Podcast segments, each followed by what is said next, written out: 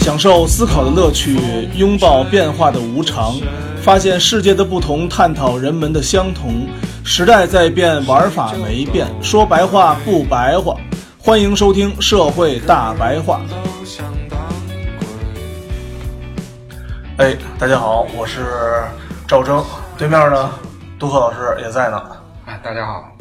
嗯，这几天吧，又有一个新的有意思的一个事儿，就是，呃，中国上映的一个新的一个网络剧，在优酷好像是我记得是，这个剧呢，又是一个和之前的那个《深夜食堂》非常相似，基本上算是把人家的。呃，应该也许未必人家会买版权，但是呢，形式非常相似，把原来的《东京女子图鉴》这个这个词儿听着特别像，特别像黄色电影儿是吧？ 然后这片儿呢，哎，发现确实，其实在中在这个整个社会圈层中啊，并没有起到特别火的这么一个作用，或者说效果。是我我看了一眼，我看了十分钟我就给关了，看不下去了。这个这个题材呢，其实我觉得还是挺有社会共鸣性，或者说是挺有这个社会意义的。然后可能，但是它这个东西和中国最广大的消费者之间和这个观众之间，它能起到的这个真真正正的共共那种共鸣，可能确实真的太少了。我觉得它共鸣不了。我现在所有的这种现实主义题材，都很少有共鸣的。为什么它没有共鸣？我觉得最大的一个就是漏洞啊，就是这个大坝吧，嗯就是住房的问题。哦，就是你明明是来这儿打工的这些人，或者你是说到某个城市奋斗的人，住那个房子都得有七八十平米以上，装修都挺好的。比你们家装修都好是 吧？对啊，这现在现在咱们中国最最关键的问题，在这些大城市就是住房问题。可可是这些电影，恰恰都没有表现出来。但是这个剧吧，就是《北京女子图鉴》吧，虽然剧不火，但是其中呢，LV 又火了一把， 就是突然间呢，把这个 LV 这个品牌又全部又回归到这个好像。我们曾经都已经遗忘了的，因为确实，我觉得 LV 这个潮流，或者说大家每一个上班一两年的这个小女生想买 LV，可能真的要推溯到五六年前。我记着咱们好像，嗯，在刚改革开放的时候，会会对也会觉着有些品牌特别的那个什么，特别的大牌，就有前几年那些鳄鱼，反正我小时候啊，对，有鳄鱼，鳄鱼，鳄鱼就觉得对对对对，很还好。有一很个好还有一个那个裤子是一个苹果的那个吧，对 Apple 叫什么？叫 Testwood 还是叫什么之类的然后然后、啊？苹果然后就是还有一个小花儿的那个啊，法蒙国的蒙蒙特娇， 这都我都有。那会儿觉得都嗯皮尔是名牌皮尔卡丹都算名牌。算名牌现在嗯现在想想算名牌吗？还是说就是这些牌当时在国外其实就不算奢侈品，呃，这些牌子在当时就不算奢侈品，就当时然后在国外其实就不算奢侈品。对，但是确实是好品牌。那个年代可能还没有奢侈品的概念。嗯，我觉得奢侈品首先一定一定是在这个什么，在一个完全的商品经济的环境下，嗯，对对，你才能叫奢侈品。你退回到以前的那那种那个配给制的话，不存在任何的奢侈品，因为大家大家的这个嗯所、所有的东西都是一样的。对，就只是我们的、呃这个产品比其他产品是否多贵了百分之三十，仅此而已，它并没有标签化。对啊，你再再再往后退的到到五六十年代的时候，那大家所有的工资都是一样，吃的都一样，生活用品都是配给制。嗯，你你没有任何的奢侈不奢侈，你只不过是你的权利可能会到导致一些特权的问题。那你说这个， 咱们这个奢侈品，它是为什么大家一定会会追逐这个奢侈品呢？其实吧，我觉得这东西不能单纯的说到女性身上，其实男性也其也会也买买的也不少，那汽车不也就是啊，汽车、手表，手表、啊然后什么游艇、西服？呃西啊西服也很贵，是西西服也也很贵也很贵的。对，我我觉得这东西吧，就这个东西，首先它要，它要一定要产生一个社交的壁垒，就是我买了这个东西以后，我要嗯建、建建一堵墙，我跟其他的那个人群拉远距离，后跟你、嗯我跟你隔阂开，就是你我为了这个，我为了这个而活，我我买的车了，你也没买的车，咱俩就咱俩就有，就就我我就牛逼了，我就跟你就其实就没有什么太太多的这个就在深层的沟通，我可能就是啊客气一点儿，然后但是不会做做太多的沟通。你嗯，可能你自己自己想一下这个事儿，就我开一个什么什么牌儿的车，或然后呢，我同时看见别人跟我开一样，我可能默认呢就会他觉着他可能会跟我有一定的共同语言，呃，哪怕说我们是所谓的共同阶层，对对，是吧？但是没有没有这没没被这包或者没开这车的人，你可能就是会产生距离 感。他我觉着他要的是这个距离感，嗯，它是要需要产生距离感，他要产生需要产生距离感。所以呢，这东西它是否与值与不值，其实是另外一个说法。通常啊，通常还都挺值的。 这个东西贵，它自然有贵的理由。我我觉着这个这个东西啊，首先它是一个什么呀？它是一个类似于摩尔定律的那个曲嗯线，嗯就比如横轴是一个那个是一个它的性能，啊纵纵轴是它的价格，它一定是越往越往那个性能是越往前走的话，它那个纵轴上升的越快。对，那是一定是的。对对对，当然最后这这东西再往前走，这纵轴上不上升？那那我觉着，我觉得到后来就变成一条竖线了，其实根本就它就不不动了。对你价格价格高的无限高的话，可能性能根本就没有高多少。嗯，没错没错，它在有一定的这个范围内，它是一个合理化的。我我相信啊，以中国现在的这些，就是对这些消费品的这种制造业的这种技术啊，你说现在咱们这个 江南皮革厂，嗯，咱们比个厂，江南皮革厂，啊我觉着就以以咱们这种南方的这这些技术，绝对可能能造出同类的这个，就一样质量的包，但是不会，但是呃，已经说了，就是中国造的。就是中国造的。啊，对，已经那个那个，好像巴黎世家还是某一个品牌就说了，说我们这个包和鞋什么的，就是中国制造的，不是意大利制造那就是说咱们的技术，的。哎，技术没有问题啊。就其实你啊这个呃多那出个的钱根本就不是不是对这个什么质意量，意大利做的也是中国人，中国人的温州人去做的，就咱们跑那儿咱们跑那儿建建厂做的，对。所有的时装，欧洲时装产业的背后的制作输出，全部都是中国人，意大利的中国人，罗马的中国人。不是，我觉得这个奢奢侈品啊，就是在这个质量上啊，它并并不代表它的这个全部价值。对，我我觉得它主要还是要要这个要拉开距离，然后呢体现价值。还有一个就是啊，它它这个奢侈品有一个特点啊，它一定要有侵略性。嗯，就什么叫侵略性呢？就是比如说咱们那个，咱们现在是一个和平年代，但是大家啊都那个、其实都崇尚暴力。嗯，对，内心嘛，人的内心本性，对，都希望啊，就是我比别人啊要强一点儿，然后那是啊，那当然我了，就跟就跟咱们上初中、高中的时候，我嗯看谁不顺眼，我过去踹一脚什么的，那个欺负小孩儿那那那对对对那种意思，大家都其实都有这心理，只不过和平年代呢，都讲这个政治正确呢，咱们可能在这方面呢，你不你不可能走大街上你踹人一脚吧，嗯，那不对，是该罚钱了。。对，所以我觉得奢侈品达到一个功能，就是它一定要有侵略性。嗯，就是让别人看到这个这个东西的时候，骂这个东西，就是说，嗯哎，你这个不值，你这个、嗯你这是你是一个非理性的消费行为。嗯嗯嗯，但是呢，不不一样的就是什么呢？一定要制造出来，大家谁看谁都会骂我可以选择非理性，啊！你没有资却格，哦没有选择非理性的这个资格，就是我可以回到我这个兽性的这个这个是什么东西。还有就是像这种这种汽车啊、包什么的，这种发现这种好车是不是跑车，那个声音都特别大，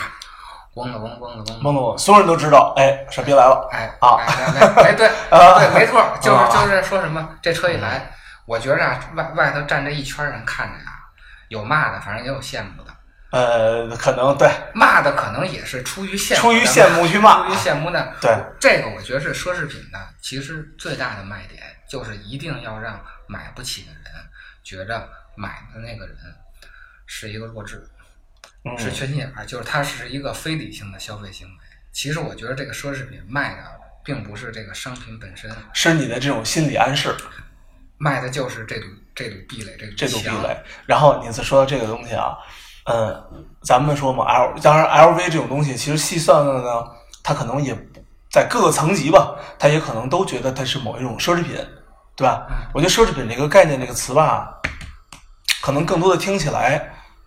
它的每一个，也许隔一千或者隔隔五百，也许都能成为定义为奢侈品或者不值，或者都能制造这这道壁垒。而且它的侵略性确实是非常强。就比如说那个巴黎世家之前出的那个什么类叫什么叫什么编织袋的那个包，我看现在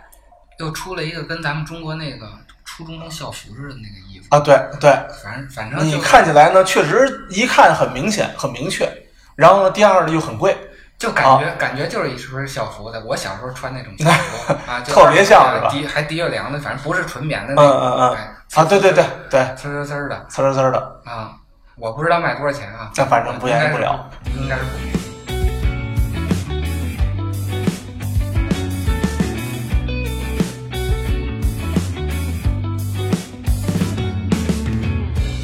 就时尚跟奢侈品东西还是还是有一个巨大的区别的。还是有区别的。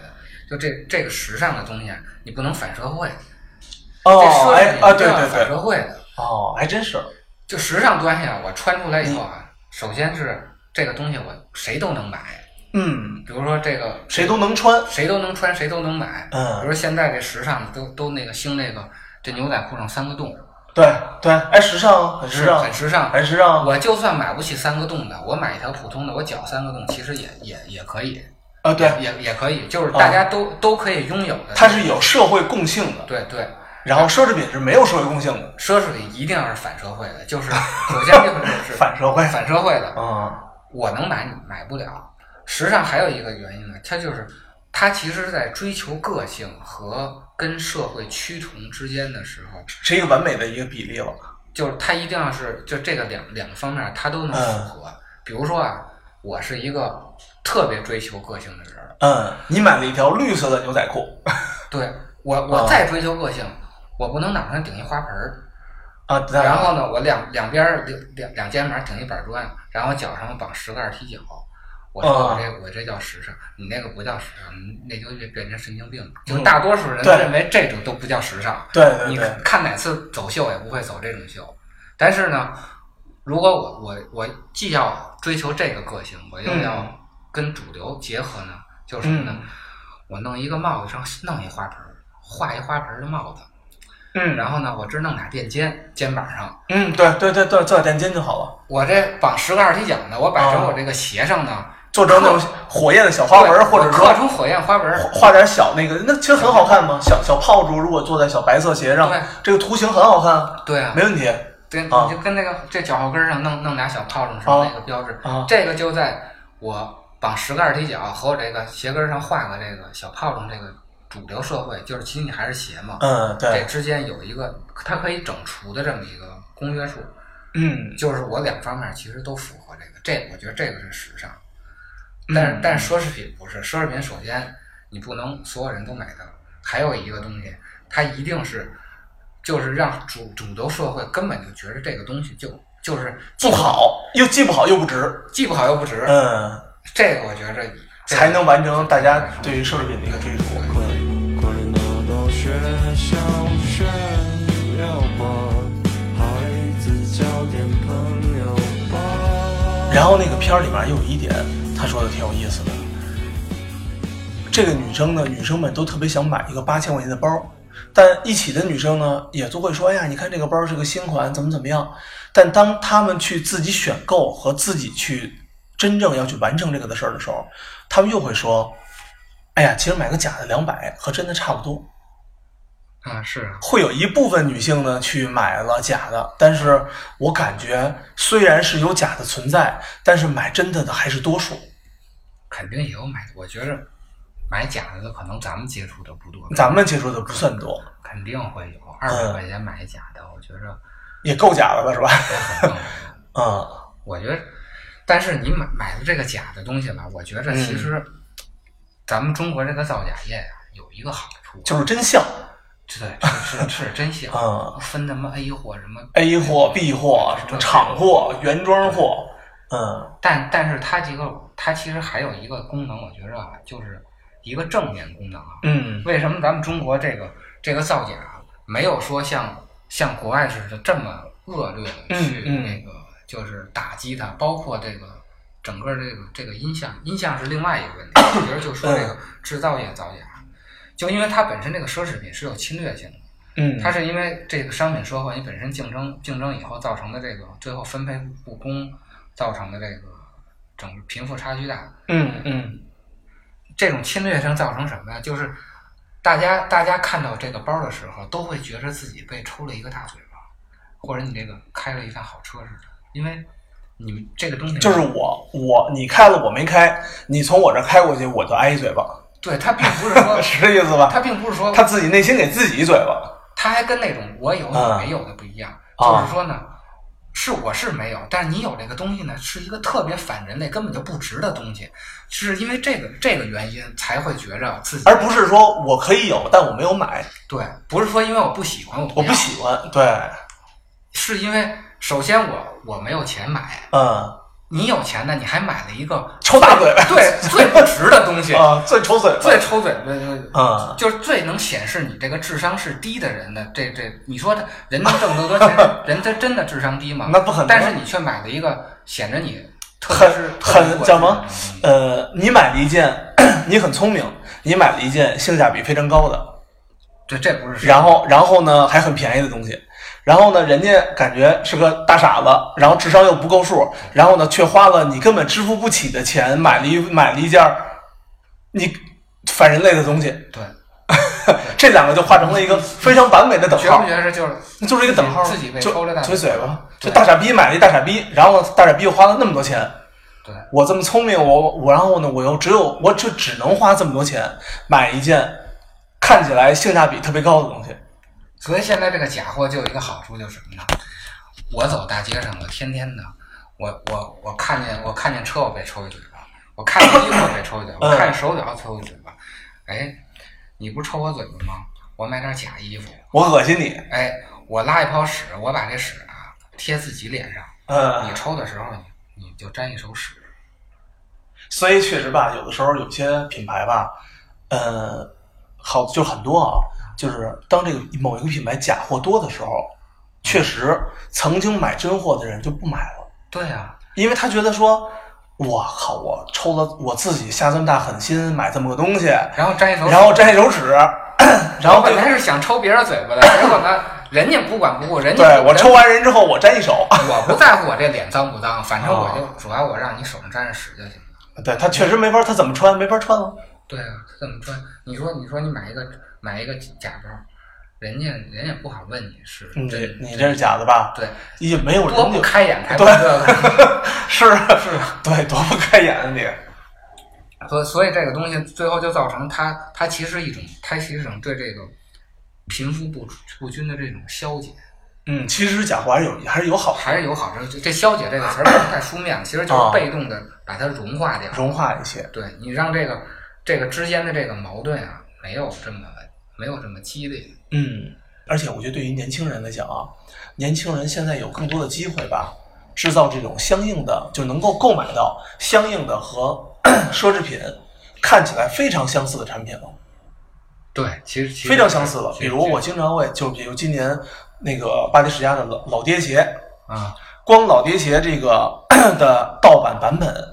一模一样，只是换了一个名字，嗯，呃，是不叫巴黎梅家这种名字，真的就很就名字很奇怪，A B C D，这个东西我真的我有见过一个那个在超市见过一个打工的一个女孩子，嗯穿了一双那个巴黎世家那个鞋，是巴黎世家呢，人家写的人在原来巴黎世家这个英文名字的这个位置上，他写了一个 A B C E F，还没有个 D， ，A B C E F 就对汉拼音的那种，汉语拼音的大写的，啊，穿起来一模一样，然后呢，呃，只是名字不一样，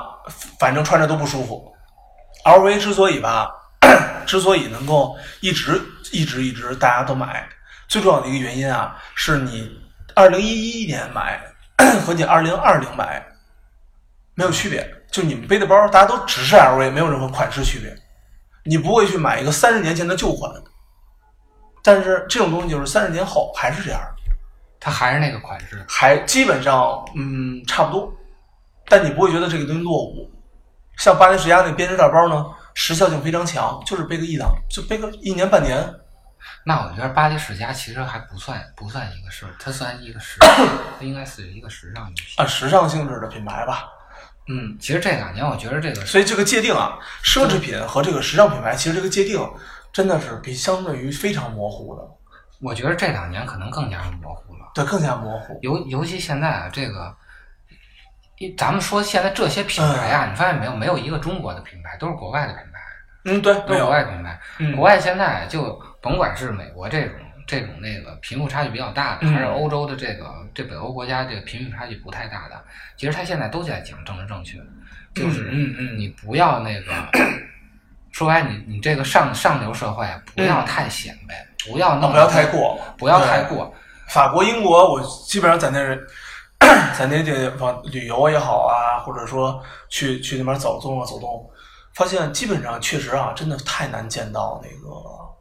看起来很浮夸的人，太难见到了。因为他们已经过了这个野蛮生长的阶段了。对对然后呢，就是我日本二手的 LV 非常的多，变态街女生啊，日本亚洲人是极喜欢买 LV 的，我韩国人也喜欢，香港人也喜欢，泰国人不喜欢，咱日本人是比中国人还喜欢。咱们可能，咱们可能还得再再过几再过一段时间，嗯再过些年，三十年，甚至于说，当大家的整个经济所有都稳定了，对，都稳定了。可能我觉得欧洲可能也有这个这个这一段过程，就他们也有那个喝酒还喝那个还碗里搁金箔呢。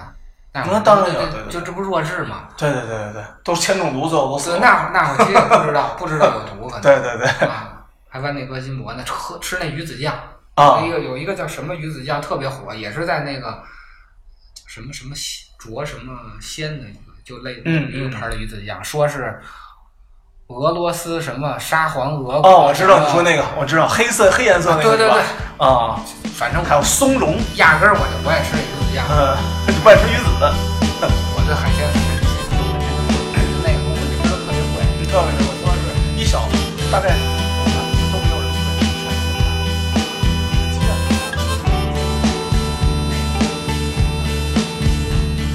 蛋。再不见